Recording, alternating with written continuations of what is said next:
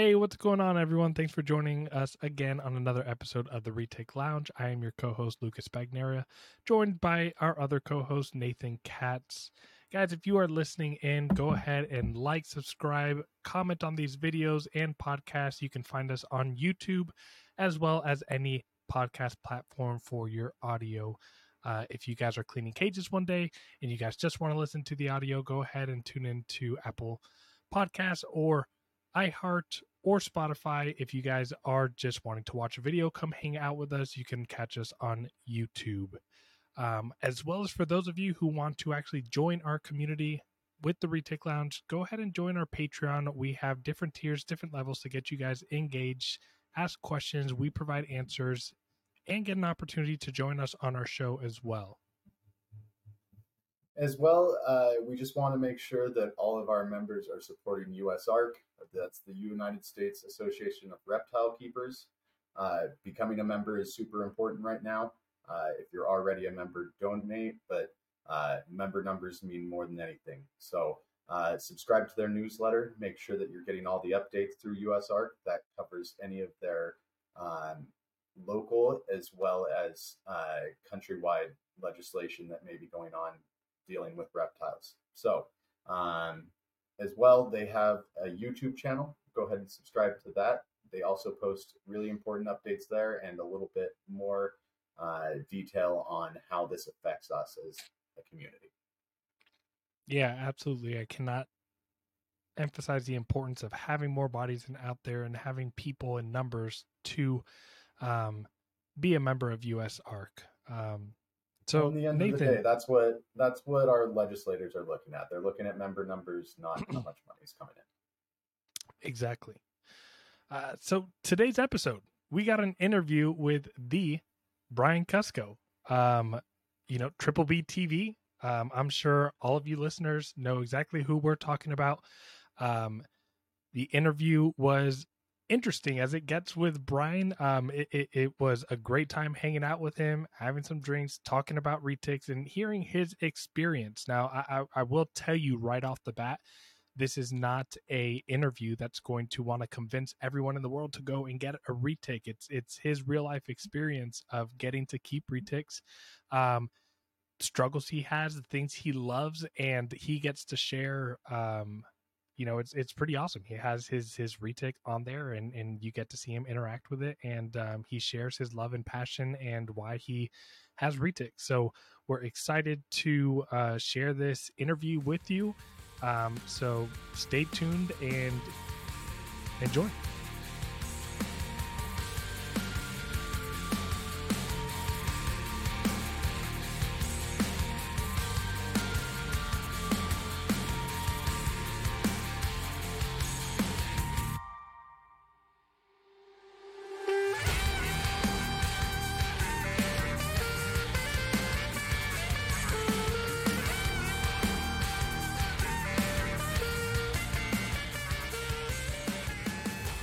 Brian, man, what's so, going on? Oh, I, I canceled my USARK membership yesterday, so I should probably sign out. Yeah. All right. Bye, Brian. I was nice, nice, I was gonna be nice talking to you. I was really going to try and be 100% serious on this episode um, and only talk about retics. I'm going to try and stick to that, being a retic podcast. Nah, no, For we don't of, need that. So, for those of you tuning in, Brian Kusko just got done recording a day's worth of Whiskey Wimps. So he is going to be having it. What's going on? One one month. Noah one Sage. Month, one month and one appearance. week. Work whiskey stuff. Hi. Hi. Can I help you? I'm just saying hi. Hi. Would you like to say something about reticulated pythons? Reticulated pythons are pretty big. A- ask them if they make good pets. What I said. Ask them if a kid if a kid should have reticulated pythons. Hey, Noah said, should should uh, kids have reticulated pythons for pets? Come on, if you're gonna be down here, you gotta be part of the podcast. Whatever their parents think. All right. So whatever I say, whatever I say goes. Okay. He's got a blood python. I, I, say that's some solid advice. He he does okay. have his well, first his first pet well. is a blood python. Yeah, you raised him well. He made the decision on his own. The perfect example of what we should all be as parents. Noah, he doesn't have a clue what he's doing yet in parenting. Oh. I mean, as far as blood pythons go, I mean, he might have somewhat of an idea Yeah, leave him alone mostly. at this point. Wait until they poop eight months later, Clean the poop. Yeah, once once or twice a year. once a year. Yeah. So, so Brian, out of all people, being our first guest on the Retic Lounge about retics, and I'm sure everyone knows that you have retics, but it's definitely not what you're known for. I hope everybody doesn't Um, what got what what got you into retics? Hmm. You know, I for the longest time, I thought for sure that I wouldn't have big snakes like that. I mean, I I, I got my first pet snake when I was four, and I kept for a long time, and then took a hiatus in Hawaii, which anybody who follows me in particular knows. But I I took that hiatus from Yeah. snake keeping out there. When I came back, got my first ball python in life, and saw reticulated pythons and Burmese pythons at the original snake shop that I went to when I was a kid, East Bay Vivarium. And I remember specifically looking at Yeah, some of the I've big snakes in the enclosures there and thinking, nope, that's too much snake for me. I'm, I'm not going to keep a snake that big. Just not mm-hmm. going to do it. Mm-hmm. And I stayed on that mindset. And even to the point where I went to the first, I think it was even my second reptile super show at this point. And I was there, and Jay had a booth, and one of his employees was showing me a, a golden child and was basically trying to sell me on why I did actually need a retic. And he's he's holding this thing and he's like, "Oh, check it out! It's totally dot," and it just grabs him and like latches onto his finger. it's a baby, you know. And, And then you were like, I want one. well, he couldn't get it off. That was the other thing. It was a feeding response, and he not only did he was like literally trying to sell me on the snake, and I, it grabs him and won't let go. And I'm like, "Y- y- yeah, and it's a, a baby, and I'm thinking, no, but it was that. It it was that experience with retics and, and going to Jay's place and hanging out with a lot of the snakes there, which if anybody who's been there knows that um, they do have some very docile retics and there's a lot of human interaction happening with a lot of their snakes there and a lot of them really cool. And when when you have when you're struggling to lift a snake and you love snakes like we do or like like you know most a lot of us do in the hobby that that level of appreciation we have for snakes and probably as as a male maybe in that that testosterone thing and how people say you can build your testosterone by doing squats when you're squatting a retic it really gets you in tune with your your testosterone male driven energy and I it's like oh and it's so and they're so docile at the same time it's not trying to bite you and you're just eh, struggling to lift a snake which my entire life picking up snakes has It's never power. it's never been yeah, it's never been a muscle thing. It's just been a like this is cool. I'm hanging out with a snake. It's a snake. I'm holding it, and it's small. And now all of a sudden it's a mm-hmm. snake and and it's huge. And I've always thought, no, I'm not going to keep one of these because they're too big. But then you're having this experience with one, and you're just having a great time. And you are struggling even with a snake that is docile, and that that's pretty cool.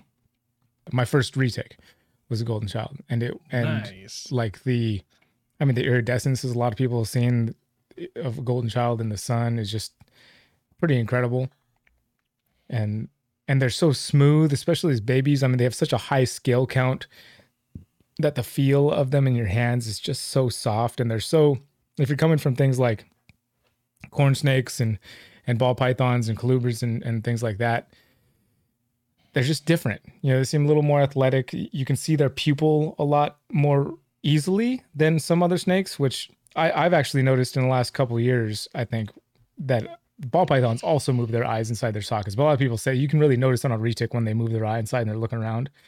A lot of other snakes do that but for some reason on a retic it's very prominent. You can see it real easily them them moving their Mhm. their eyes inside their sockets and looking around and it's it's just kind of it's kind of cool. They're different you know it's a different species. When you're a snake nerd like a lot of us are then a reticulated python is is pretty cool to witness and watch and and they're just a bit more methodical i i, I guess in, in their movement um than a lot of other snakes that just seem to be strictly fight or flight these guys seem to be thinking a little bit differently than some of those other species.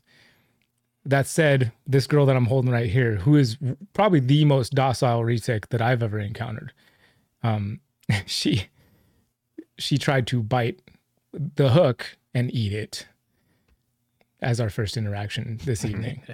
You know, and this is again the most Okay. docile snake. Like I've got video of, of Noah holding this snake when Mhm. he was a baby, and this snake was, you know, young, and they're just having a good old time. The snake's just kissing the side of his face, and again, one of the most docile snakes ever. But still, that food response is ridiculous, and it's something Yeah, I have that a purple girl that's the exact same way. yeah. I know you guys go with the I mean, yeah, she looks like she looks like a puppy right there. She is a puppy. Th- She, I mean, a puppy is much more bitey than this snake. This snake has never bit me, um, ever. And just What is just, she exactly? She is a lavender, and I say she. The crazy thing is, I I got her at the same time as my biggest snake here, a purple, a, a straight albino, purple albino. This girl is a lavender genetic stripe, probable tiger, and I got her at the exact same day as again the biggest snake here. I even had Garrett over here just to to sex him her, which I still question because of the size difference. I mean, look at this is my this is the smallest retic in the room, aside from the super dwarves. And, and her counterpart that is the same exact age as the biggest snake here. So it's kind of a conundrum. Hmm. Mm-hmm. And they they're both from unique, Jay, that's right? sure. Um, neither of them are from Jay, actually. Oh, oh, okay. Who are they from? Um, it's been a long time, so forgive me, but I'm the purple Yeah. Jeff Wilson. Does that name ring a bell? Okay. Okay. Yeah, that's the. I'm pretty sure that's the Not me, Slayer dude that that sold a lot of Slayers to Garrett. Maybe. And then uh I don't quote me on this, but I want to say that it was Blake Stewart that produced this lavender. Don't again, don't don't quote me. I'm not going to call this was a long this was a while ago. I was not living in this house, which I've been living in this house for a long time at this point. Um was it Blake Blake Blake Wilson, not Blake Stewart. Why am I saying Blake Stewart? Blake Wilson. Blake Blake Yeah, Wilson. But I also Wilson said Jeff sense. Wilson. Getting names confused. yeah, that's what, yeah, that's why I at first I was thinking Blake Wilson when you said that. So And then I got this super dwarf from Garrett Wilson. and then there was this other snake that I just named Wilson because we were alone on an island one time, and uh, that's just what came to me, you know, out of a dream. I should call it Wilson. Sorry. Next question. So Brian, I, I I'm I'm I'm I'm curious. You've had retics for a while now, right? hmm question why every day. Why why don't why don't you why don't you breed them? I contemplated breeding them this year. I actually put a male in with a female um, late last year, just because the male was exhibiting extreme wanting to breed attitude. I was like, oh, you know what? We'll just we'll just go ahead and throw him in then, and and see what happens. The main reason is just, and I've said this before, um, just the amount of people that are willing to care for a retic from uh, hatchling to adult and throughout full adulthood seem to be a strained number. And a strained number, I mean, I've seen in the short time I've been back in in the reptile keeping world, the snake keeping world. I saw a lot of people get retics when they were small, and then get rid of them when they got big. And Mm-hmm. based on how many babies that you get in a clutch, I didn't want to be responsible for finding that number of responsible keepers who weren't going to dump them once they got big. I just didn't want to be responsible for that. Yeah. It seemed like a lot of work. mean, 100%. that I even mean- weighs on me a little bit with the dwarf and super dwarf stuff. Even though they stay small, it can be an intimidating snake to some people. So I mean, I, just, I'm a you know, fairly seasoned snake that- keeper, that- and they're still intimidating to me. Not not in there. I mean, the ones I have are, are very docile. I've worked with them a lot. You know, I take them around kids. Tomorrow, I'm going to have yeah, a, the ones you work with. Yeah, I'm gonna have a educational program tomorrow at a kid's birthday party. I'm bringing my biggest retic, and she's gonna be touched by every kid there that wants to. Um, and she's great. Yeah. But she's big and she's heavy, and it's it's work. You, know, you have to have some strength to be able to pick her up, and it's not like you can clean. I mean, if you compared to let's say a ball python, where I can reach in with one hand and pull the snake out with one hand and easily move the snake over there with one hand, versus having to use my entire body and to lift part of Yeah. the snake. I mean, you're literally It's just Yeah. You, you can hold your ball python. You can dump the tub of cocoa block. You can wipe it down. You can put cocoa block all while you're holding this one snake, and then put it back in. And uh, with with the retic, it's definitely not And it probably won't like move that. that. whole time. exactly. a re a retic, like yeah, you're you're taking it out. You're you're trying to put it away in another tub. You're trying to wrangle it as you're trying to close the lid. It's it's it's a rodeo. Yeah, it's a ro- rodeo is a good word. You're wrangling. It's, it's even a snake this size, which is the smallest free ticket in the room, is one hand you can kind of pull it off, but it's not as easy. Like a ball python's going to stay a little rolled tire many times. This snake is going to be a curious wandering rope. Yeah, but I mean, when you when you take them around people and they get that socialization, oh, we lost Lucas for a second, but uh, they do pretty well. Like my my oldest snake, the snake I trust the most, uh, I bring her out to expos twice a year, and she hangs out with kids all day. She hangs out with people, and she's being thrown around, and you know, by the end of the day, she's kind of doing what your snake is doing, just chilling, just less movement, and you know, it, they can become trustworthy. You just have to really put the time and effort behind it. I mean, being able to raise these things from hatchling to adult really, you know, tells you a lot about your individual animals. Yeah, which is a I, I think it even speaks greater volume on on the keeper because I can't tell you how many times I'll inquire about like an adult animal and I'm like, "Oh, who produced it?" And they'll tell me and they'll tell me, "Yeah, I got it from so and so." And then I start tracing back just to see and you have a 9-year-old retic that's touched five people's hands already and it's like no one has owned this retic for more than 2 years. hmm Um, and that was going back to what Brian you were saying earlier, just like people just don't want to deal with certain retics and they pass them on, they get passed on and passed on. Hmm. I will say, and I, I've mentioned to at least one of you at, at, at one point that, that if I'm being hundred percent honest, which I which I like to be as much as possible, I think even this week, even this week, I contemplate selling or or finding different homes for these snakes.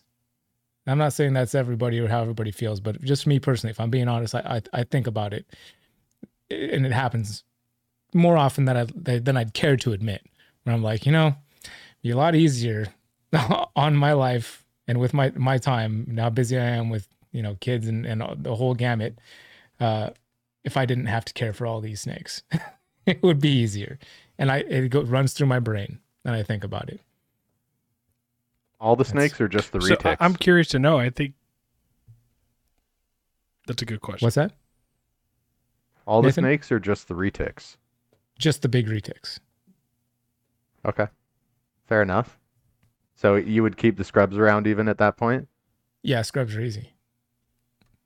Okay, so they're not. I mean, I don't have experience with scrubs, so they're Oh, not what- like peeing on you as, or like not peeing on you, but peeing as much. Cage maintenance is is a little different. It's a, yeah, it's a bit different. I mean, nothing nothing seems to pee quite as much as a retic. Well, colubrid different colubrids might Yeah. uh, pee as much as as mainland retic, but colubrid versus a mainland is a little Yeah. different maintenance. Um, yeah, no scrub python. I mean, I've got Merauke. They're not too big. Nothing compared to a retic. They're similar in their athleticism. That's what makes them very attractive. Is is how athletic they are and how. I mean, when you see a snake stretch half of its body out in thin air and do a perfect plank, it's pretty impressive. You're just like, Mhm. wow, that's that's that's amazing. Um, but that said, as much as I've admitted how much I think about that, I've not sold a single one. All the retics that I've acquired in the time that I've been keeping them, I have them all. Even the one that I rescued from this kid in in a park. I still have that snake too. That's that's just me. I, I'm just He he just showed up in a park around you. well. it- The funny thing was, it was a How park. how I far was up. the park from you? The park was literally Okay. Three houses from where I grew up, but that's not where I lived. He just he got a hold of me after I had a YouTube channel. He's looking to, and he just mentioned, "Oh, I'm I'm in Livermore." I was like, "You're in Livermore?" I was like, "I grew up in Livermore." Well, That and there was just kind of weird connection there, but yeah, we met at the park that I grew up at to do this exchange of the snake that he didn't want to keep because it was too defensive for his taste. A kid that had tricked his mom into letting him get this snake, and it was just a baby, super dwarf, mind you but he couldn't handle it. And he's there with his mom. I had the same thing happen locally, as far as just someone trying to get rid of a snake that was too defensive for him. I, I think we wouldn't do uh, our list our listeners justice if we didn't talk about what is it about the retics that makes you consider rehoming them. It's work. Like it's just the it's just the sheer amount of effort, physical effort it takes to clean one mainland retic cage. I, I won't say the same of a super dwarf, to be fair, and I I could easily see somebody who's very biased misconstrue this as "Oh, you're just friends with Garrett Hartle. That's why you're saying it's okay with super dwarfs. You just want to push his market and make him bigger, and he's doing all right already. Why you gotta? No, anyway, I'm being super cynical, but it's it's different. That super dwarf reticulated python, I can clean almost like very closely the maintenance and the effort that goes into the maintenance as far as just a simple cleaning, you know, moving the snake out of their enclosure and putting it back in after cleaning is not too far off from a ball python as far as physical effort exerted. It simply comes down to the amount of physical effort that's needed to exert to move a hundred pound plus snake in and out of their enclosure. Simple as that. If you wake up in the morning, and you're feeling a little stiff and you feel like you need to warm up your core first and maybe do some yoga to be able to move a snake without permanently harming you're not permanently but you know like tweaking your back for a couple of weeks. That's different. That's that's it's that simple. It's for me it's simply about how much actual effort is needed physical effort it takes to clean one snake. I can i can clean my super dwarfs or any other smaller snakes enclosure in minutes you know where where even in in these enclosures here which i would argue that the 8 by 3 foot enclosure for that 16 foot retic it works for that snake. It could be bigger. Definitely couldn't be smaller. Um and that takes way more time because you gotta get the snake out. You gotta kind of reach in and, and clean. Like these these four i've got a you know one tegu in one level and then four uh, mainlands in the other four cages. And it takes me about the same amount of time to clean those four eight by three enclosures as it does the rest of the 65 snakes in this room. Like that's that's kind of how i break up my cleaning. One day for those four and then another day for the rest of the room. But that's Now, just the, the facts. Uh, with with those enclosures you have behind you, uh, correct me if I'm wrong, but they're those serpentine design, right? With the Mhm. removable uh, insert that you can Mhm. do from the outside. Yeah. Do you ever utilize that while cleaning? Oh yeah, absolutely. We've been talking about how much effort it is to clean, right? Yeah, if you Well, can clean one too, I mean, especially with these big snakes.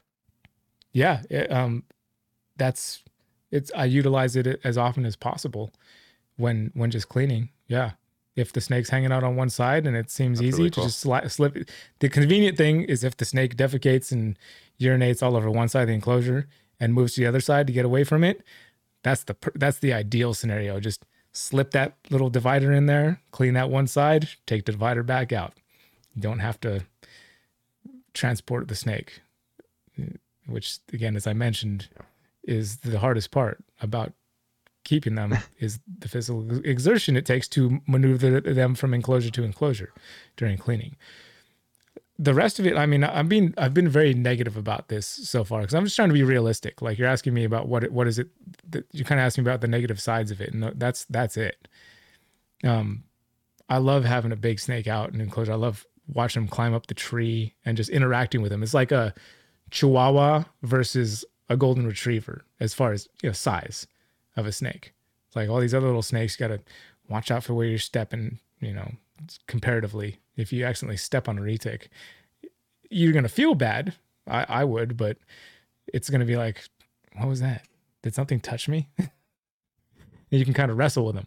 You can roll around with them and you can like play games with them. If you raise them from babies like you do and they get as docile as these do, I mean, just, it's fun. You just like you literally wrestle with your snake and roll around on the ground with it and like just have a ball and, and not worry about rolling over on it and killing it. that like that's not going to happen. You could, you could slip and fall and land with your butt on its head.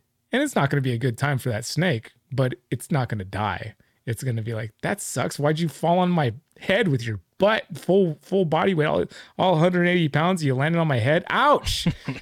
Don't do it again, please, but not dead. and I've never done that to you. I've never fallen with my butt directly on a snake's Let- let- Time will tell. How how are they with your kids? Um, mostly good, as I, as you saw. Everyone has this. Yeah, everyone has this like mindset of of, you know, uh, people that that are not very educated and, and ignorant to the retic world. They're they're you know I can't tell you how many people like tell my wife like you have what you have that many, you're not scared your snake's gonna eat your baby Well, listen, that and it's like yeah they're capable of it. They they can eat something that size. And as we mentioned before, this my most docile snake, the feeding response, incredible. You know, retic related pythons feeding response, like as much as they're aware and are fairly observant snakes, when it comes to feeding time, they're pretty retarded. Like I don't know if you've ever seen a a snake like a retic- reticulated python. I've seen plenty of examples of lots of different retics. This one, no, no, um, spaced on the word for a second. No exception with this snake. Most docile snake here. First thing I do when they open the enclosure and, and do a little hook tap is she tries to eat the hook. So their feeding response is ridiculous. They are capable of swallowing a small human when when they're big. A big a big mainland reticulated python can swallow a human. So that is reality. Uh, it can happen. Yes.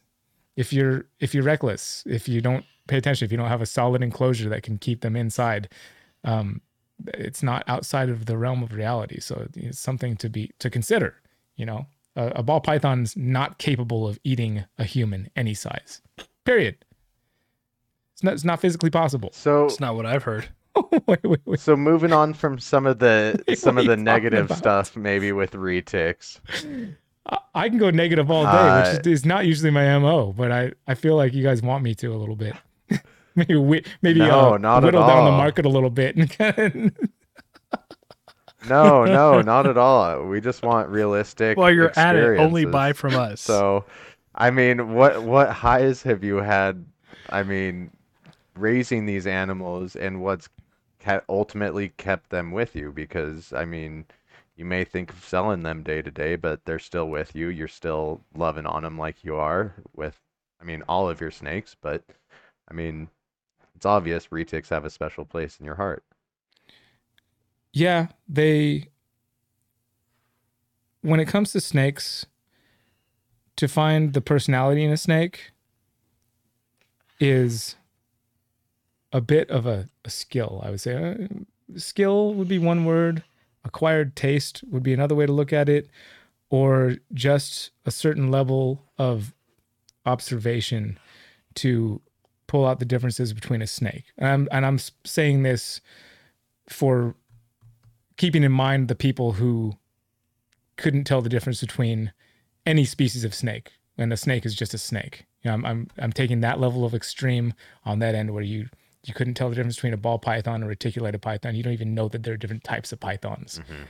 To the level of being able they're to all danger yeah, noodles to, to be able to take, take it to the level of this reticulated python has a much different personality, quote unquote, than this other reticulated python.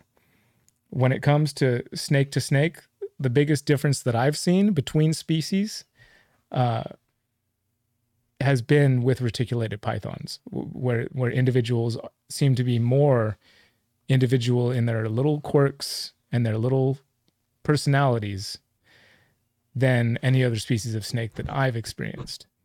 Whether that's you know the next closest I would say would be the indigo snakes. You know, my the two indigo snakes I had at one point, now one, they were so different they're from each other. Um, whether that's up to them being male and female or being the only two that I had of that species.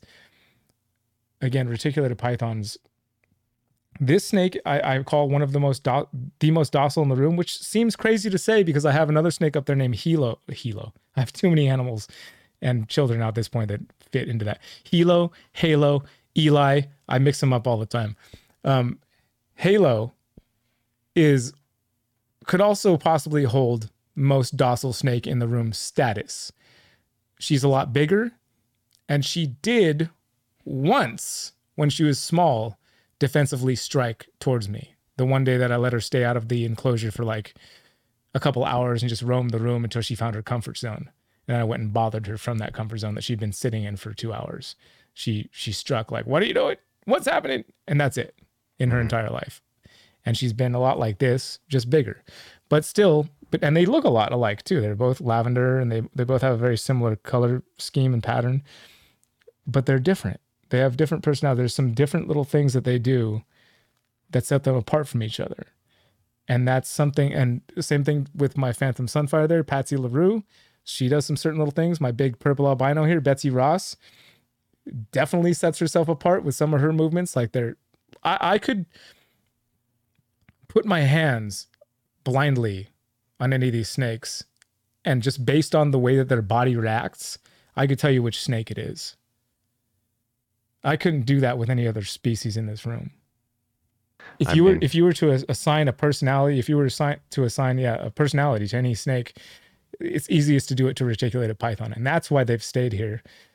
I think that's why despite as many times as i've thought it would be a lot easier to sell these snakes that are not bringing in any income for the family and they're just here eating food and just being pets you know the, that's that's it. That's it right there. It's like but i can't i can't just sell this snake because they're inconvenient. This is a family member I was gonna ask you if retics, and we can even specify, and you can go into detail of if you think super dwarfs or dwarfs or mainlands. But what are your thoughts on retics being good pets? Because it seems like the reason why that you've held on to them is because you consider Good them pets. members of the of the family. Yeah. Yeah, which is different because I do have a dog now, which I haven't had one for over a decade. Now we do. They're much different. The dog I would consider w- Very quickly cute. became much more part of the family than the snakes because he's with us all. He sleeps in the bed. Mm-hmm. None of the snakes sleep in the bed. None of the snakes, you know, are just cruising around my front yard and come when I call them, snap of a finger, and all that stuff. So it's different in, in that respect. Um, where the, where they very differ from a dog is that it's not as easy to see the appreciation they ha- might have for you or whether at all they actually do have any appreciation for you whatsoever. Dog is obvious. Dog's like you're home. You've been gone so long. I really wanted to see you and now you're here. Let's let's hang out. Let's be friends forever please. You don't get that from a snake. That doesn't that doesn't come back from a snake. I don't care. You, have to have a certain level of forgive me if you're at this point but there's a certain i don't know uh, you've got a mental condition if you can pick that up from a snake at the same level that you get it from a dog you have to be on a very certain level uh, but i mean that they're and they're different you know you keep them in an enclosure and it's i don't know yeah they, they're they're sure they're a great pet um They're a great per- pet for the the right person. And Yeah, they're a great pet for the right person. that Cliche be said as for dogs, too. with retics. That that could be Yeah. said for Oh no, too. totally. I would love a dog, but in in my situation right now, it's not the smartest idea. you know, keeping the snakes is a little bit easier. Keeping a couple cats, it's, you know, it's manageable. But a dog, I have to be there for it all the time. I have to make accommodations when I'm out of town, and you know, my my budget doesn't always accommodate for that. So you you always have to keep in mind what's what's practical to keep. Yeah. Oh well, on that on on that note, you know, I'm I'm thinking purely from like what do you get back from the animal emotionally? That's when I when I I went pet because I'm a new Oh yeah. a recent dog owner again, so that's fresh and very fresh in my mind. I mean, Hilo's not even eight months old yet, Mhm. so Hilo the dog, not Halo the snake, um, and not Eli the son. The snakes are the most low maintenance pet. And I tell this to like all parents who are like on the fence about getting their kids a pet snake. They're like, oh, but then we have to, you know, care for it, which is true. But it's just a little bit of, you know, the snakes require so much less than a dog, as you know, so much less, like world, like universes less maintenance and care. They they eat. I mean, I feed my mainlands like five times a year, and that's plenty for them. Plenty, plenty. And I make sure they have fresh water. I make sure they have the temperatures they need. I get them out for exercise, which is the biggest maintenance part. You know, as as we've discussed, getting them out of the enclosure is the biggest maintenance. Um, but that's it. You know, they don't they don't need to be kenneled. If you're going away for a week, you just got to make sure they have water. And you got to, like I, I re- re- recommend having you know, a camera system so you can maintain eyes on them at all time, or have somebody come by to check on them. But it's not like you need somebody to come over and take them out for a walk. Like the maintenance is very low. Uh, I'd say the the next lower tier on maintenance level for pet would be a plant. E- even a It's true. plant sometimes is harder for me, so I'll take the Plant, snakes. plant any might need more water Uh-huh. depending on the conditions. Yeah. no, I mean, yeah, you can leave them. You can easily leave them for a week. You know, I, I have a couple people if These snakes are survivors. need be. Yeah, real need be. I have one person I can call over, but if, for the most part, my sister comes in, takes care of the cats, feeds them, and then I just expect a big cleaning day when I get back from uh, vacation every time. Yeah.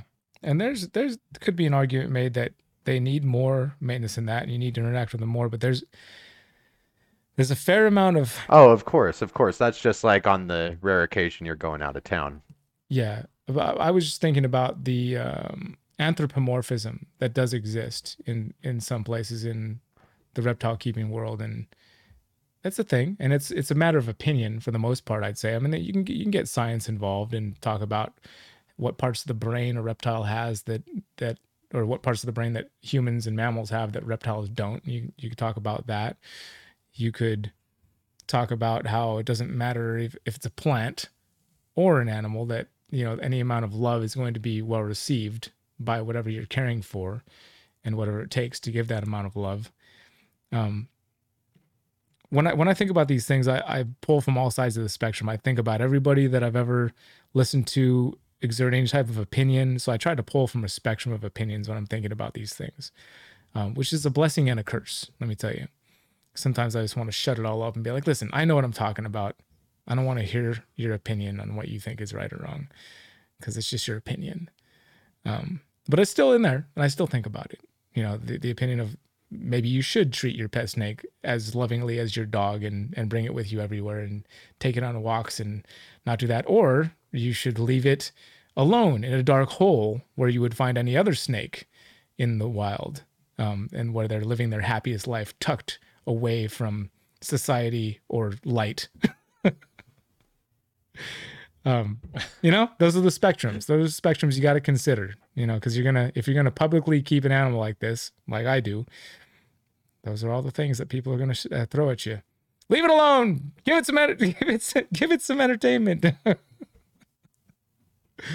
Sorry. No, I a hundred percent.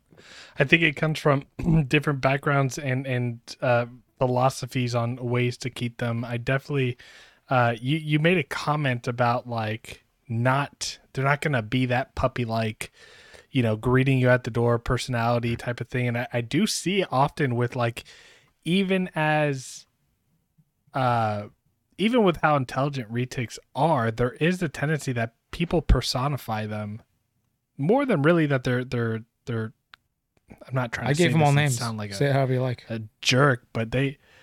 So they they it it seems like they give them too much credit on what they give back to us, but I think you hit the nail on the head. You mentioned like you, uh, they will give back in the way that they give back, depending on how much we give them. You know, if we give them everything that we have to care for them, to love them, to to treat them um, like a pet, even for breeders that have 20, 30, 40 animals, the more you interact and the more you give them, the more you are going to receive from them. I just don't. A lot of people like to to talk about their. Oh, they look at me and they wink at me and they flick their tongue two times, and I know it's telling me that they like me, and it's like, uh, I mean, I, I would okay? I would say that sure. I mean, you're on once you're interacting with an animal like this, I mean, scientifically speaking, their brains are only capable of flight, fight, survive, eat. You know, like like like that's it. But once you get beyond that, once you once once I have my hand like this and this snake is like, we're here, we're together. I'm not fighting or flighting.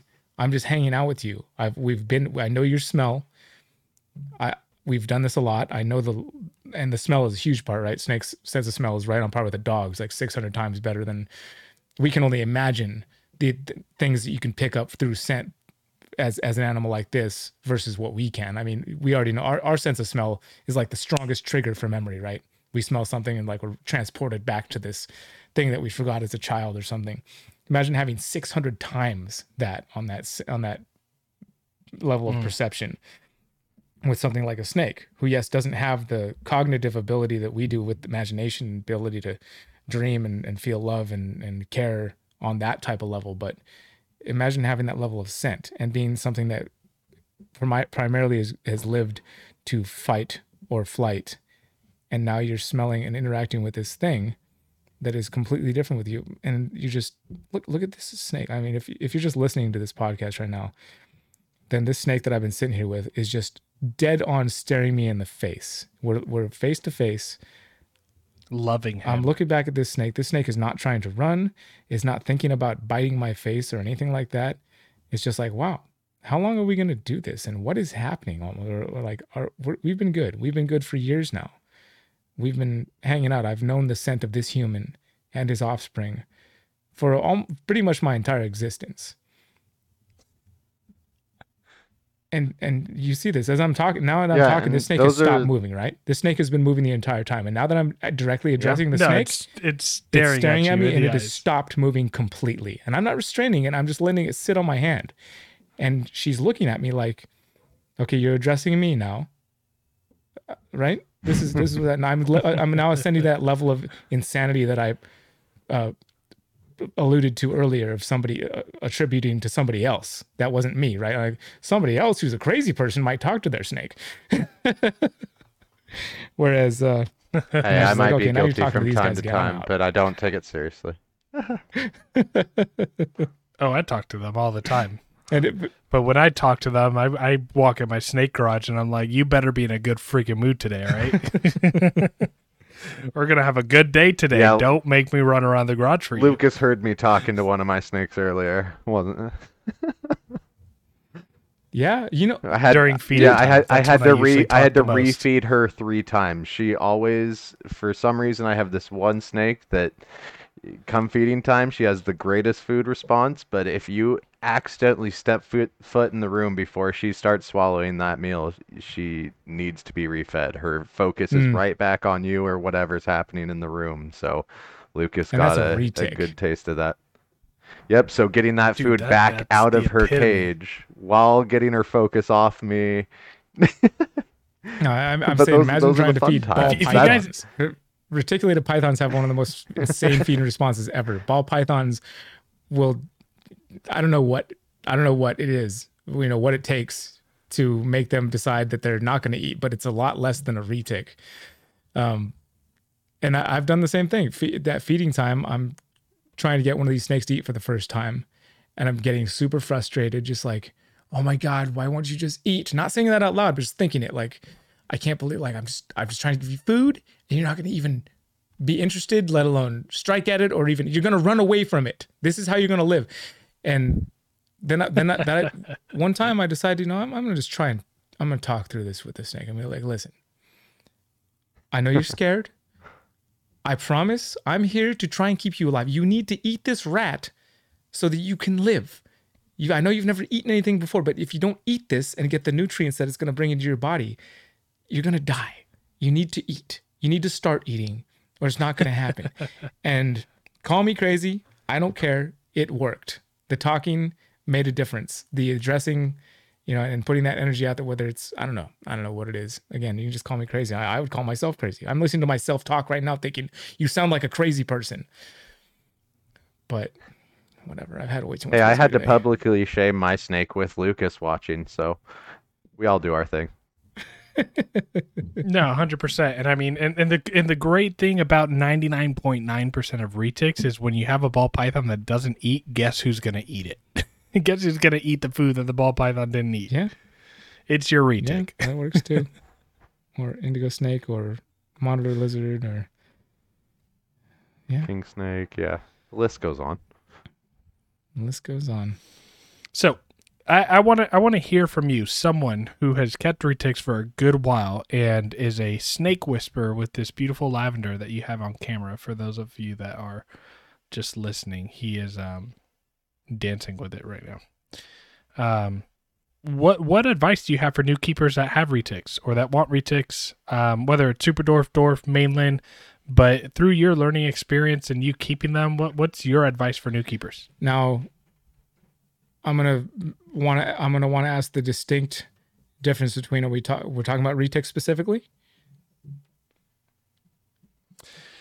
Yeah, for people that are interested and want to get into retics or that just bought a retic and they're new. Okay, so are we talking now? To I'm gonna ask them. one more question before I answer yours. Are we talking specifically about a mainland retic or a super dwarf, a, a legitimate super dwarf retic? If if that answer that I provide you is part of your answer on what to recommend and give advice, I would just say let's cover it. Okay. all. So specifically for retics, mainland versus super dwarf, not, not addressing snake or pet uh, any kind. There's all kinds of questions to ask yourself there before you get any kind of pet whatsoever, whatever kind of animal it is.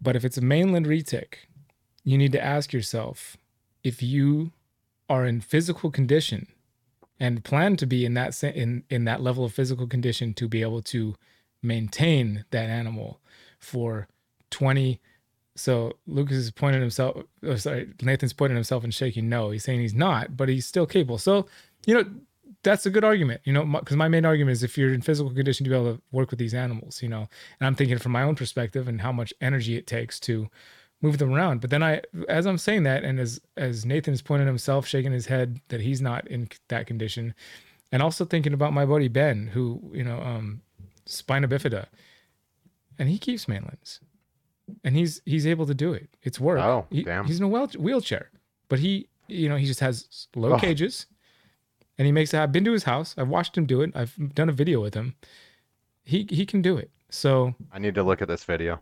That's that's another thing to uh it's on triple b tv it's from We called Nathan Cripple Nate. it's from several years back. But yeah he, he- spina bifida and keeps mainland retics successfully. So That's inspiring. yeah there's always For a hole. like me, for you know sure. there's that there's always an exception. There's always an exception you know um he he is he's an exception.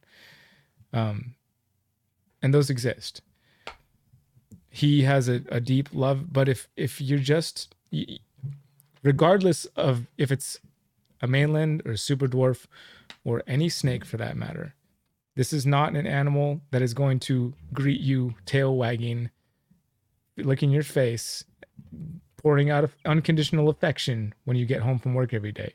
This is animal's going to be sitting at you, and for all you know, in your limited level of, uh, you know, depending on your your level of how much attention you pay or how observational you are, you know, just cold blooded eyes just staring at you unblinkingly. Um, are you going to care for that thing for decades?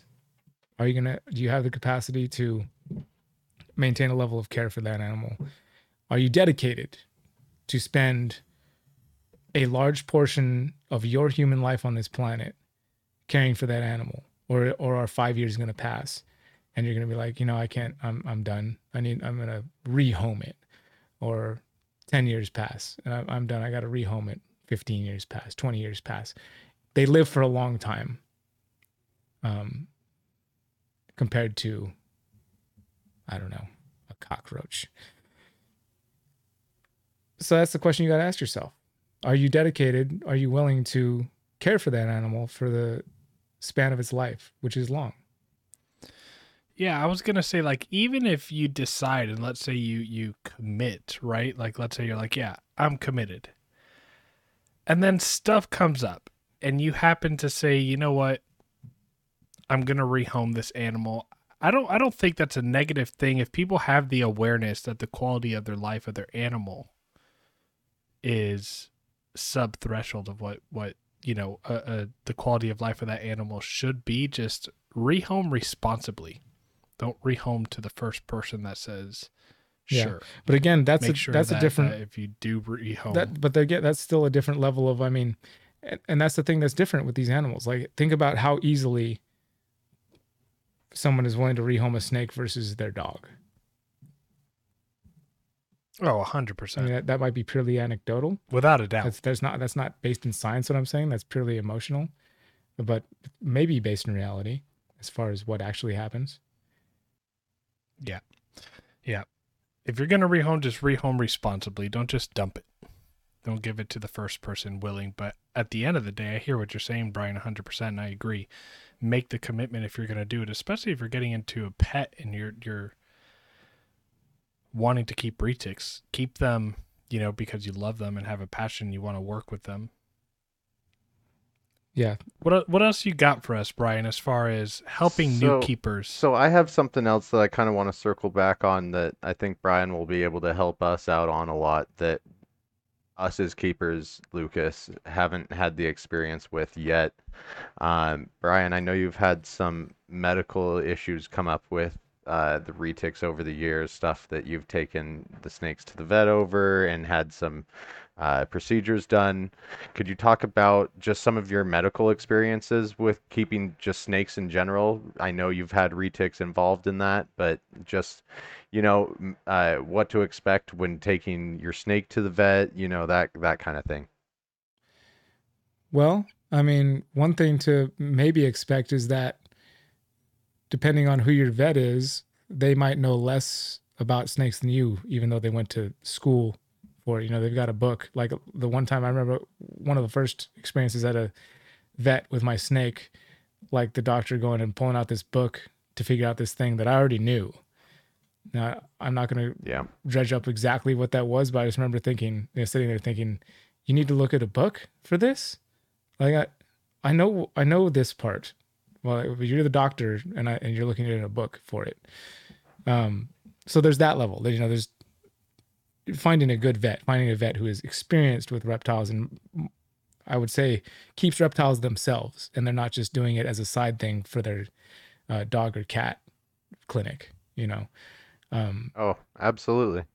that's that's one thing and then even even somebody who's a little more specialized and does see um, reptiles you know it's not as common not it's far far from the veterinary care that's available for dogs and cats and even birds for that matter.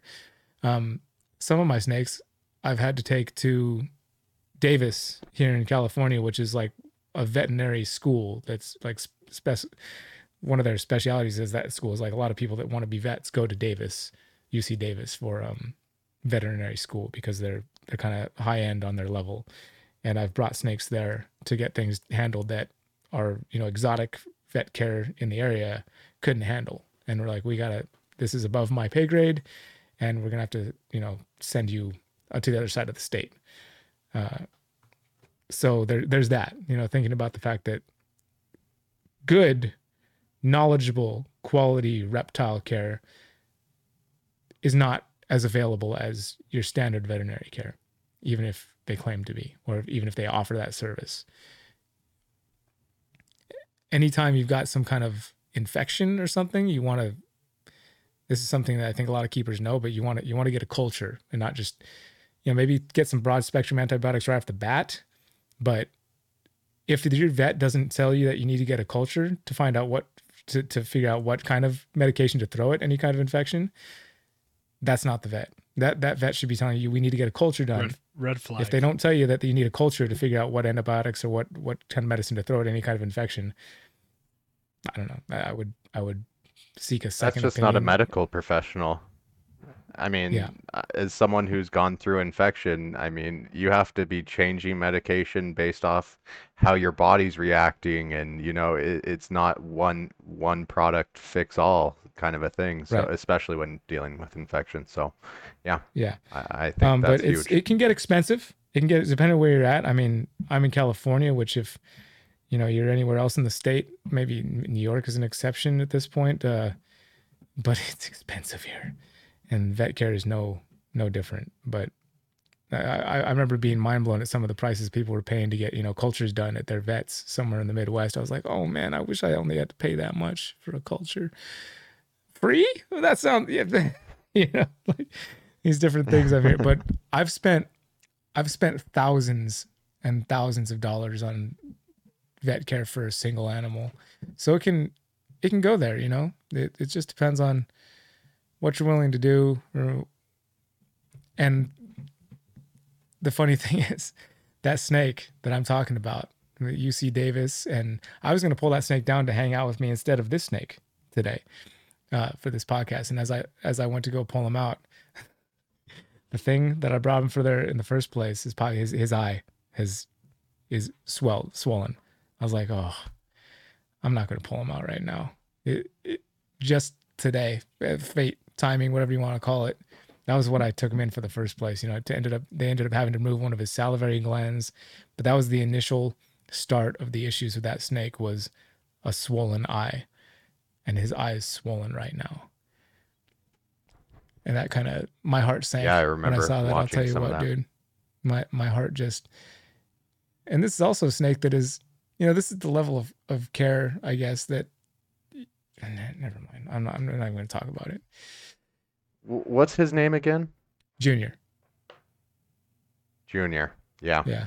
Uh, Junior Junior has even a special place in my heart. I mean, the way you document stuff on your YouTube channel and how you took everyone along with some of his medical procedures, it, you know, I, I root for Junior every day. I'm just glad that he's still around. It sucks to hear that, you know, it sounds like that issue is popping up a little bit, but hopefully Yeah, it's and- something you're a little bit more prepared for and, you know, Yeah, and it'll hopefully just go right back down with a.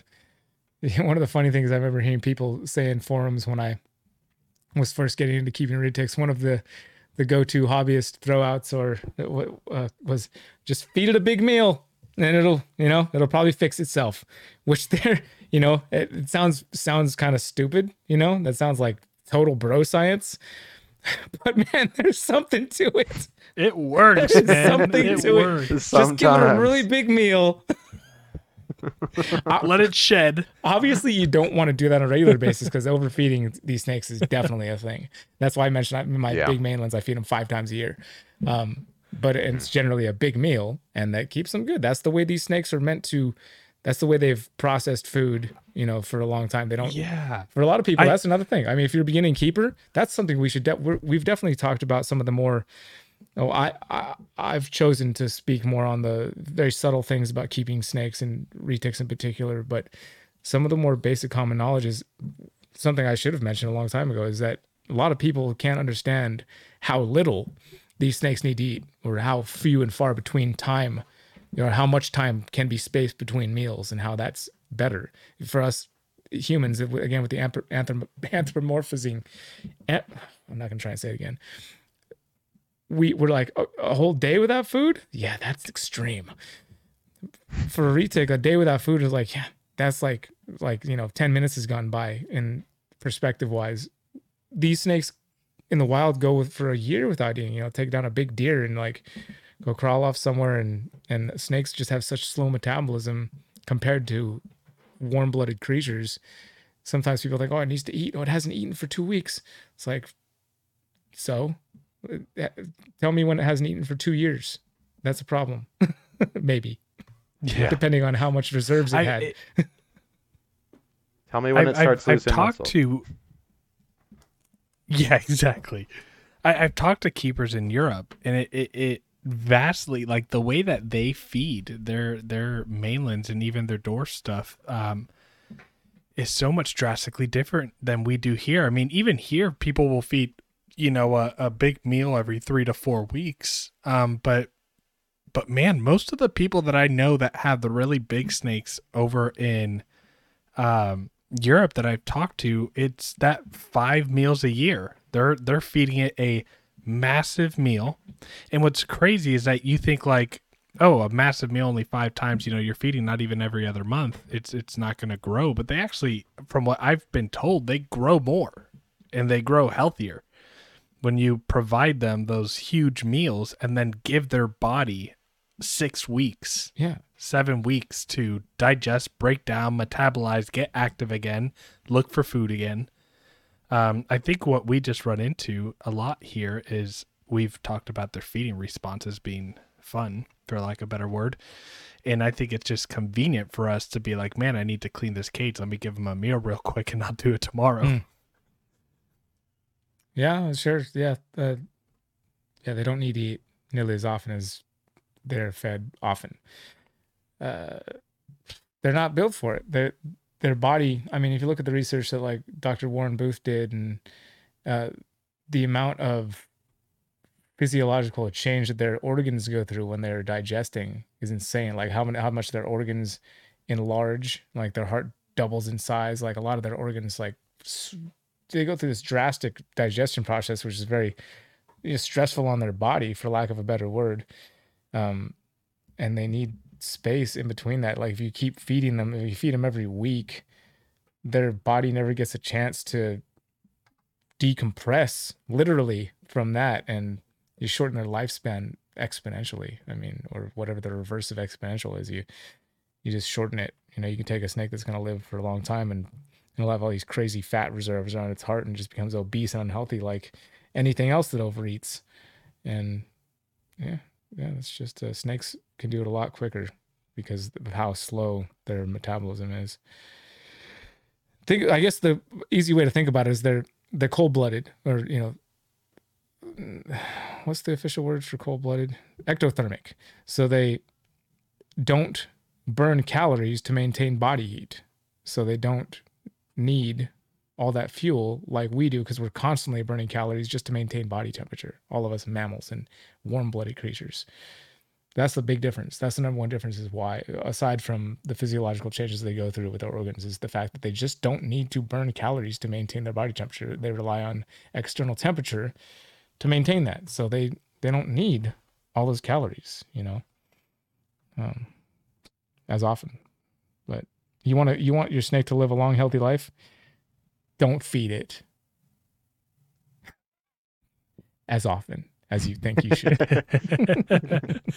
what you, and, and the the crazy part is that they don't need to but they can still do it which is really cool i've noticed in switching to ambient you know the ambient in my room temp will be like 83 degrees and i'll feed them a big meal and then i'll temp them the next day and my my room temp you know no no external heat i'm running ambient and the room temp is 83 and i'll temp their body with a temp gun and their body's reading 88 because of the metabolic processes And that are taking place. It's yeah yeah they're, they're it's pretty crazy how they how they can do that they're pretty awesome oh animals yeah, yeah. They've been uh, they've been Now, do doing you this life offer thing for a varied diet?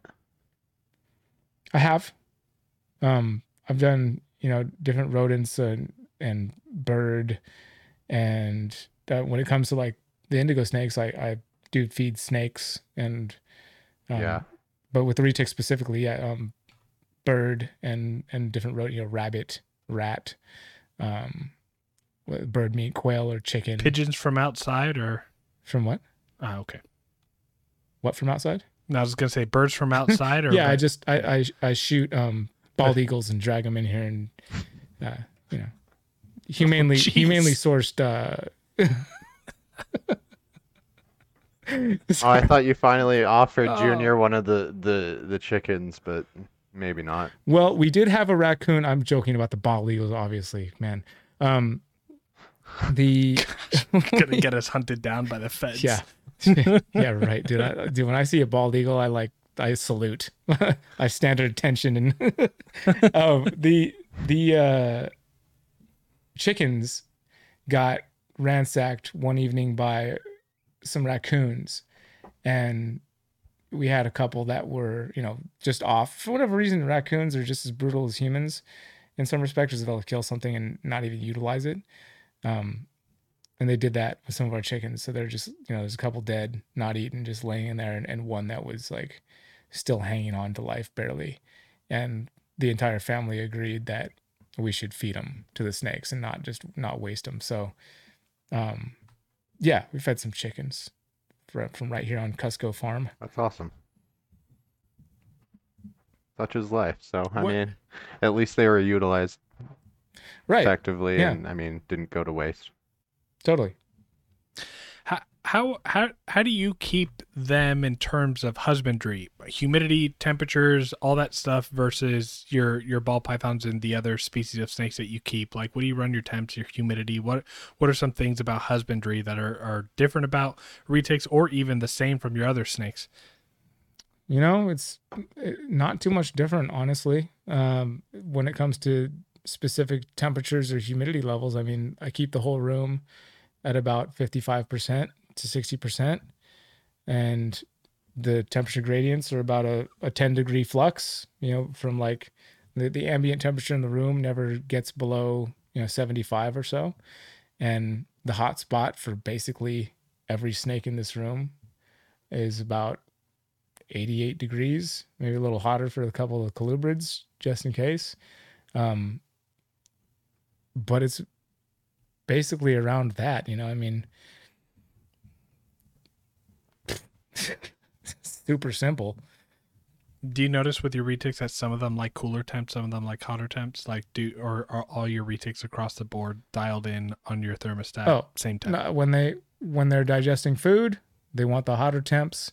Um, they definitely move. I've got a camera set up over here, a security camera, which I can scroll scrub through footage like weeks at a time and see what they do, you know, morning to night.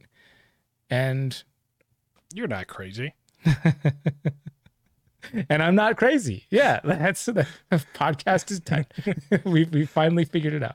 Um, and yeah, no, they they they hang out on the warm side when they're digesting, and um, hang out on the cool side if they if they want to be a little cool. Um, if there's food in the room, they go nuts. And that's that's about it. I mean, yeah, I don't know. I can't get much more elaborate than that. It's it's pretty much simple as that. I noticed with some of my retics, like when I was keeping them on a gradient and using panels or heat tape, I noticed like some of my like my my Kayuadi female, if I had her hot spot hotter than like eighty seven, constant pusher. Hmm. Whereas like if I kept my if I kept uh you know, if, if I my wild caught Kalatoa male that I had, um, if I didn't have his hot spot at 90, um, he would sometimes regurgitate a meal Hmm. if it wasn't like hot enough. Okay. Um, so yeah, I, I, I saw uh, some individual unique differences with like where they wanted their hotspot, and that's where I was like, you know what, screw it, I'm going ambient. Everyone gets the same shit. Gotcha. Um, yeah, no, I mean, I'd say that's a good point. I never, didn't really think about that with the pushing aspect. I mean, I think if you do have a snake that's pushing, I know another one of those things that I would hear in the forums is just feed it a big meal. but if, if, you need to do that every time it's pushing, if it's pushing all the time, then you're just gonna get your snake too fat using that that technique. You just maybe think of a different thing. Yeah, drop the temps. See what happens. Drop drop the temps a little bit. Drop see the snake's more- temps. I mean, it can it can be caging too. I've uh, Mhm. dealt with some retics that thrive in in uh, tub enclosures. Uh, the male I bred with last year, he would push his face apart if you had him in a just glass front enclosure, a PVC, Mm. just typical what most of us retic keepers keep. And then I've had hatchlings that even as soon as they're born with a ton of tub space, will push away. And as soon as I put them into PVC enclosure, they're good as new. So I, I think it's important Yep. to just Again, just try spe- different things. Yeah. yeah, it speaks to the individuality of the animals, like Brian was talking about earlier. Yeah, they're cool though. They're definitely they're fun to keep. If you- If you like snakes, I mean, it's kind of tough to beat a retic, man. They're, I mean, I guess like some some really highly intelligent venomous species, which are playing on a whole different you know level there with the, the nuances of care and the fact that you need to be careful not to die uh, from a, something as simple as a defensive bite, you know, which is much less risk for the retic. Even a, even a big full-grown ma- mainland retic, the risk of a defensive bite goes way down if you consider non-venomous versus venomous. But the level of uh, interactivity and personality you can get from these snakes, I mean, it's really kind of second to none. I mean, the one the one thing that I would say sets them back is is the fact that they go a little dumb when it's time to feed. Other than that, they're they're pretty incredible. Pretty perfect. Just the way they just the little moves. I'm I'm gonna pose a question. I'm gonna ask a question here, and it's it's a kind of a thinker, maybe even a controversial question. But people give retics the credit of being one of the most intelligent constrictors out there, one of the most intelligent snakes out there. Do you think that we don't give them enough credit for their intelligence in the sense that we you know we're we're going into their cages with hooks dragging them out. We're we're we're treating them like they're unable to distinguish us from food.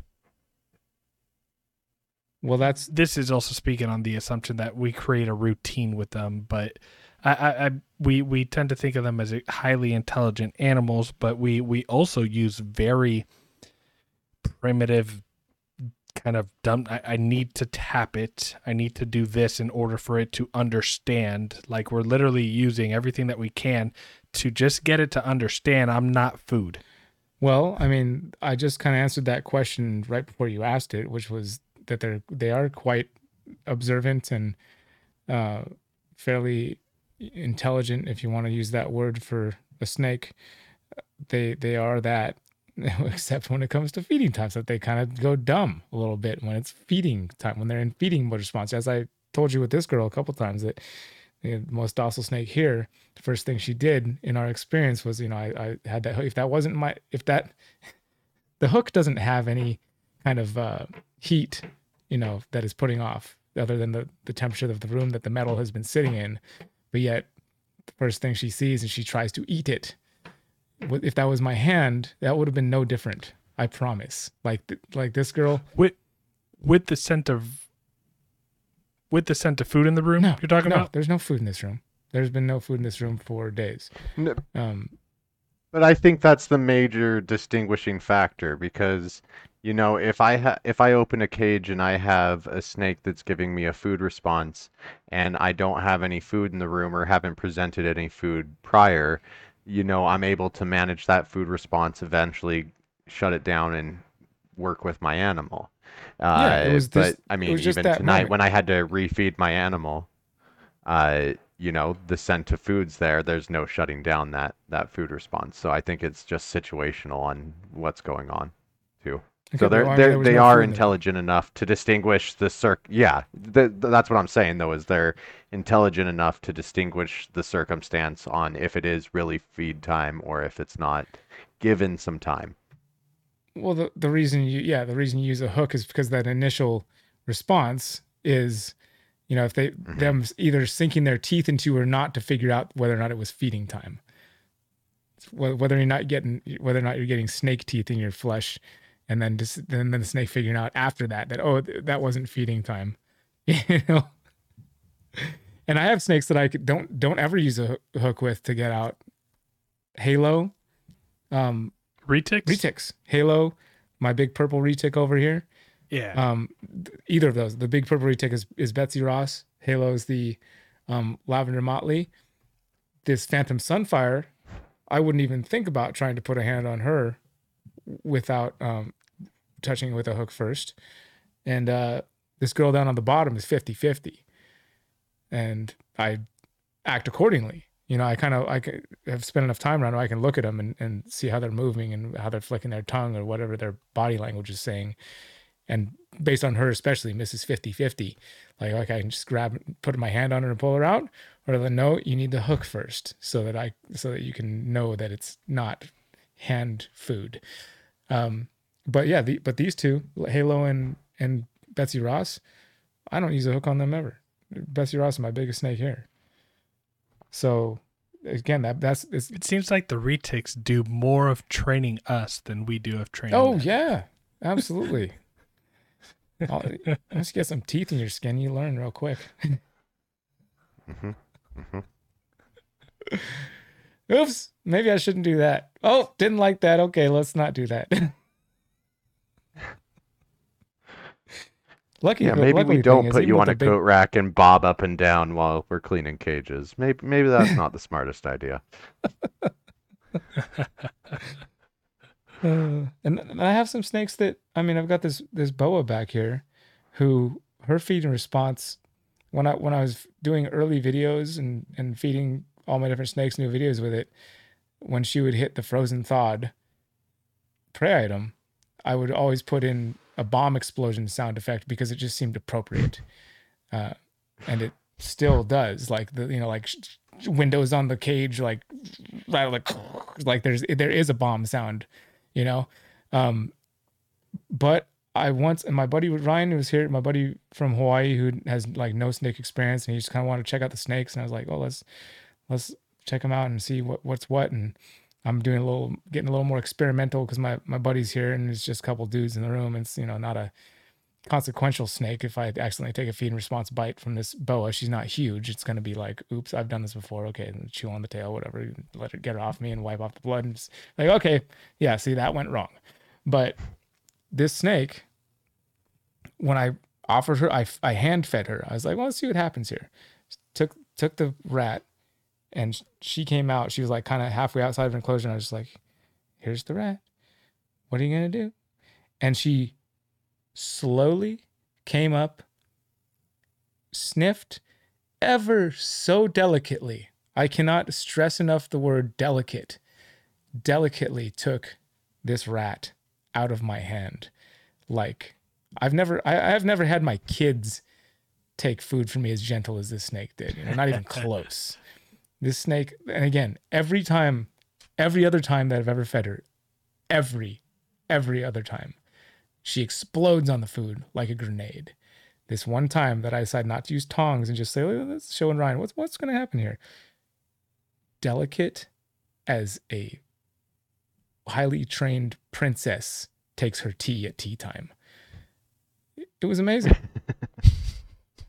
Pinky out and everything.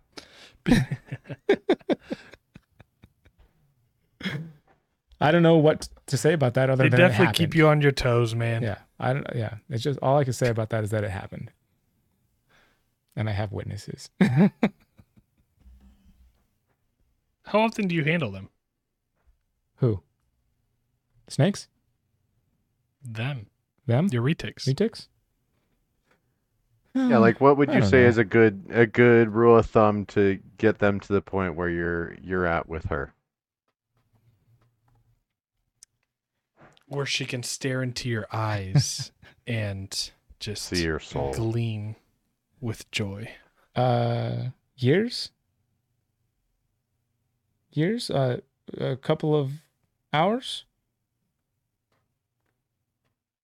Every day. yeah it's a How weird many thing with times a snakes week? right no no i i i've that's the thing with with this snake like it's literally a couple of hours like when the first couple of hours holding a snake like this this snake in particular it's that same she's got the same demeanor as she did. I've got video and I, I could i could talk all day long but i've got video evidence of this stuff. Um it, it didn't take years. You know, she's still like this years later but it it's literally over this is something that's really amazing about snakes. And if you really take the time to allow a snake to be itself with you and let it learn real quickly that you're not a threat and that it's not a threat to you and you have that little symbiotic moment with this other living being. Because I've I've done this with reticulated pythons at the bottom of a of a cave in a remote village that humanity is not seeing, with the exception of the villagers. Wild reticulated python in a bat cave. I had this this same experience with a snake like that. After establishing that I was not a threat and it didn't need to fear me and that I didn't feel that threat from the snake either. And, and we it there's video of that too.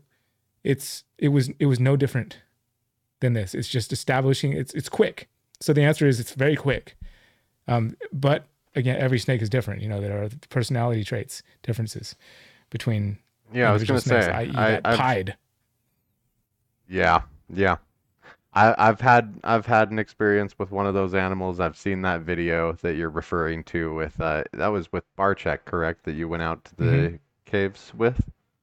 Mhm. Yeah, and I think you you guys really just hit the jackpot and got one of those individuals that was willing to trust you as long as you know you treated it with the respect it deserved and you know Yeah, but I, mean, but I'll say like. that of all the snakes, i because I've at this point I've handled a lot of snakes in the wild, like a lot, Mhm. and I've maybe had two bite me. I might be exaggerating on on the one that I can remember and thinking that it had to be more than one. just in the wild or are you talking all of your snakes and No, I'm just talking wild. I've been I've been Okay. bit way I've been bit way more by all the snakes that I keep than or by Yeah. domesticated domesticated snakes than wild snakes for whatever reason. Yeah, no, I've been bit by captive snakes like exponential amount of times more than wild snakes, and maybe that's an exposure thing. You know, I've I've probably handled more snakes in captivity at this point than in the wild, but that's not that far off. I mean, I've handled plenty of snakes in the wild. You know, gopher snakes, king snakes, and all the all the snakes in Australia. Not a single snake in Australia bit me, or even tried to strike at me. Even that that Oenpelli that we came across right right there on the road.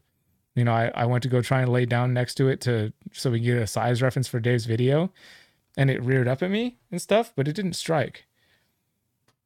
You know, it's, it's part of the way you approach trip? the animal. Part of the part of the what's that? did Dave get bit that trip? No. Oh, well, yeah, by an ant. That was hilarious. Ah, okay, okay. Because I mean, yeah, I think it is a lot of just how you approach the animal, your your demeanor, your energy level when you're interacting with the animal that will determine just how that interaction's going to go. Yeah, your your energy. I mean, the snake feeds off your energy a lot. I think if you come in with that calm peacefulness. I mean, um, oh my gosh, I'm spacing his name right now. I'm so sorry. Uh, oh, it's right on the tip of my tongue. I can see his face. Dang it, Lee Lee Varner. Um, Mhm, we're at his mhm. place, and he had a uh, was it a false water cobra? I believe it was a false water cobra. And he's like, that snake bites me every time. That tries to bite me every time. It bites everybody. That snake will bite you. And Garrett's like, Brian, come handle it. Come hold it. I'm like, I'm like, no, I don't want to. I don't want to get bit. Like, I'm not here to entertain you with my blood, Garrett. I'll do it if I want to, not because you told me to. And but I, you know, I went. I was like, all right, I know why you want me to do this. You're you're you're trying to prove Lee wrong that the snake doesn't bite everybody. And so I I did. I reached in. I you know touched the snake on on its back end real quick, and it you know it, it reacted in a quick like, who's touching me back I here? And I was like, watching that video. if you want, so okay. So see, th- that's the great thing. That's what I love about being able to document this stuff. I could be talking a bunch of crap here, but it's all on video. And it just, I I picked it up. It didn't bite me. So it's how you approach the animal. So you, your question that this Where is all this is all, again? this is I remember. what's that Where was that again? Arizona. I remember watching that video. Outside of Phoenix. where you were. outside of Yeah. Phoenix? Okay. Um, or in Phoenix. Um, that all stems back to your question, like how long does it take to get the animal to be at this mode where you're just chilling with it and it's docile and you're staring into its eyes and you guys are peering into each other's soul and everybody's happy and joyful. That's up to you. That's up to the individual who's holding the snake, in my opinion. Um, Noah still can't hold one of our corn snakes because it always bites him and only him, only him. He's the only person in existence that has been bit by this corn snake. He's been bitten by it like every time he holds it, every time. so it's up to you. Can can we also just pause for a second to reflect that we've probably been recording for about like a total of an hour and 20 minutes and that snake has yet to pee all over him. I told her we're doing a podcast. You better behave, or I'm gonna get the stick. no,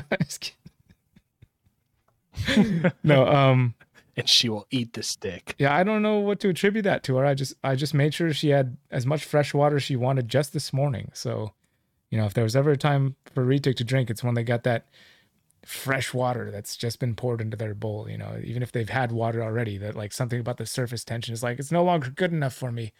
But if you pour some fresh stuff in, I'm going for it. So, I, I don't know. That's a good, that's a good point.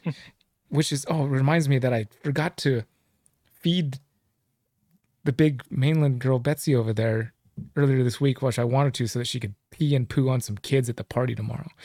Dang it. Spaced Nice. it. Oh, well, maybe she'll pee anyway.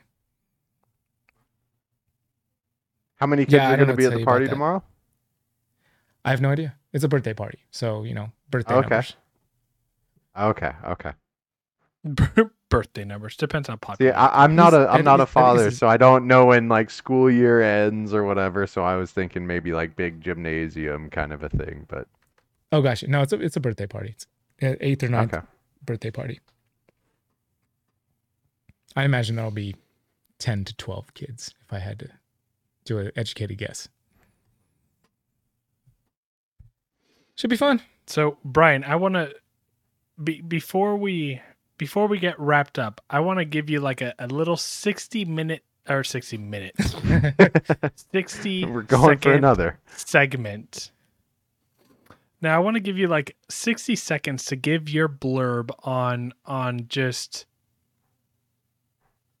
summarizing what we've talked today, just kind of what about retics that that you love, don't love, and just kind of that last bit of advice, tips, or uh, FML, whatever the case may be. If you could summarize your experience with keeping retics and just kind of sum it all up to give our new listeners that are new keepers something to hold on to and take out of, go for that. if you want to retic, go handle one from somebody that already has retics. Go talk to somebody. Go visit somebody who has retics and has been keeping them, and ask them their story. Get to know why they keep them. Get to experience them yourself before just bringing one into your home blindly, and uh, start there. And if you like the story that that person has to tell you, coming from experience, then maybe it's for you. And just be planned to take take a ride and let don't give up. You know, if if a little voice in your head tells you you've had enough, don't give in to that little voice. That's that's the devil telling you you're not good enough.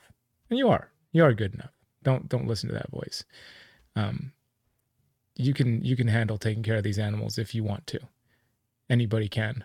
I've seen it done by people you would think wouldn't be able to handle it physically or emotionally, but they do it because they want to.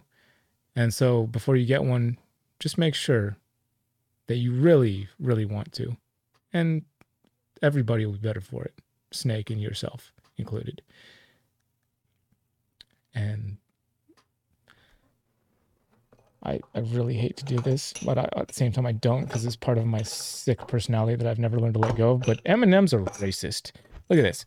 I pulled these M and M's out of a single bag of M and M's today, so, so I could give my buddy. You know, he wanted a bowl full of green M and M's.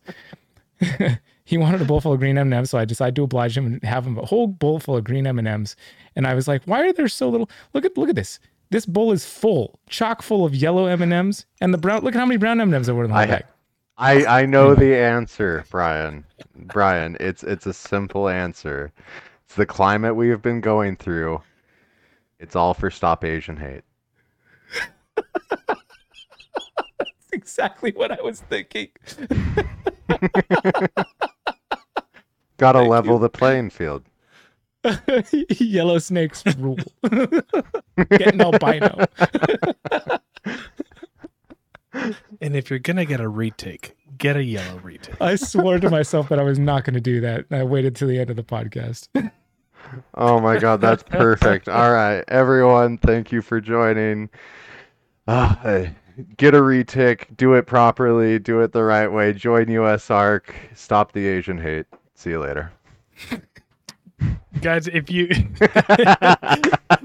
guys, guys, please like, comment, subscribe again. If you want to be a retic lounger, come join us on our Patreon for just back access on getting to interact more with us, Q and A's, get involved. We'll invite you on an episode, and um, again, appreciate it, Brian. Thanks so much for for being our first guest. It definitely went as I thought it would, just sloppy as hell, which is how I love it. Perfect.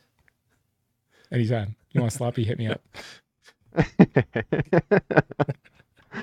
Thanks, Brad. Thank you All guys. right, guys. You guys have a good night, okay? Yeah. You too. Thank you, everyone, for stopping by the Retic Lounge this week. We hope you enjoyed this week's episode and the interview with Brian Kusko. Join us next week. We'll be uploading every single Friday, so make sure you subscribe, comment, and like.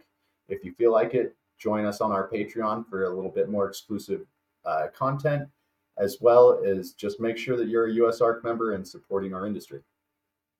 guys the the patreon's fun. Join okay? We'll, we'll have a great time.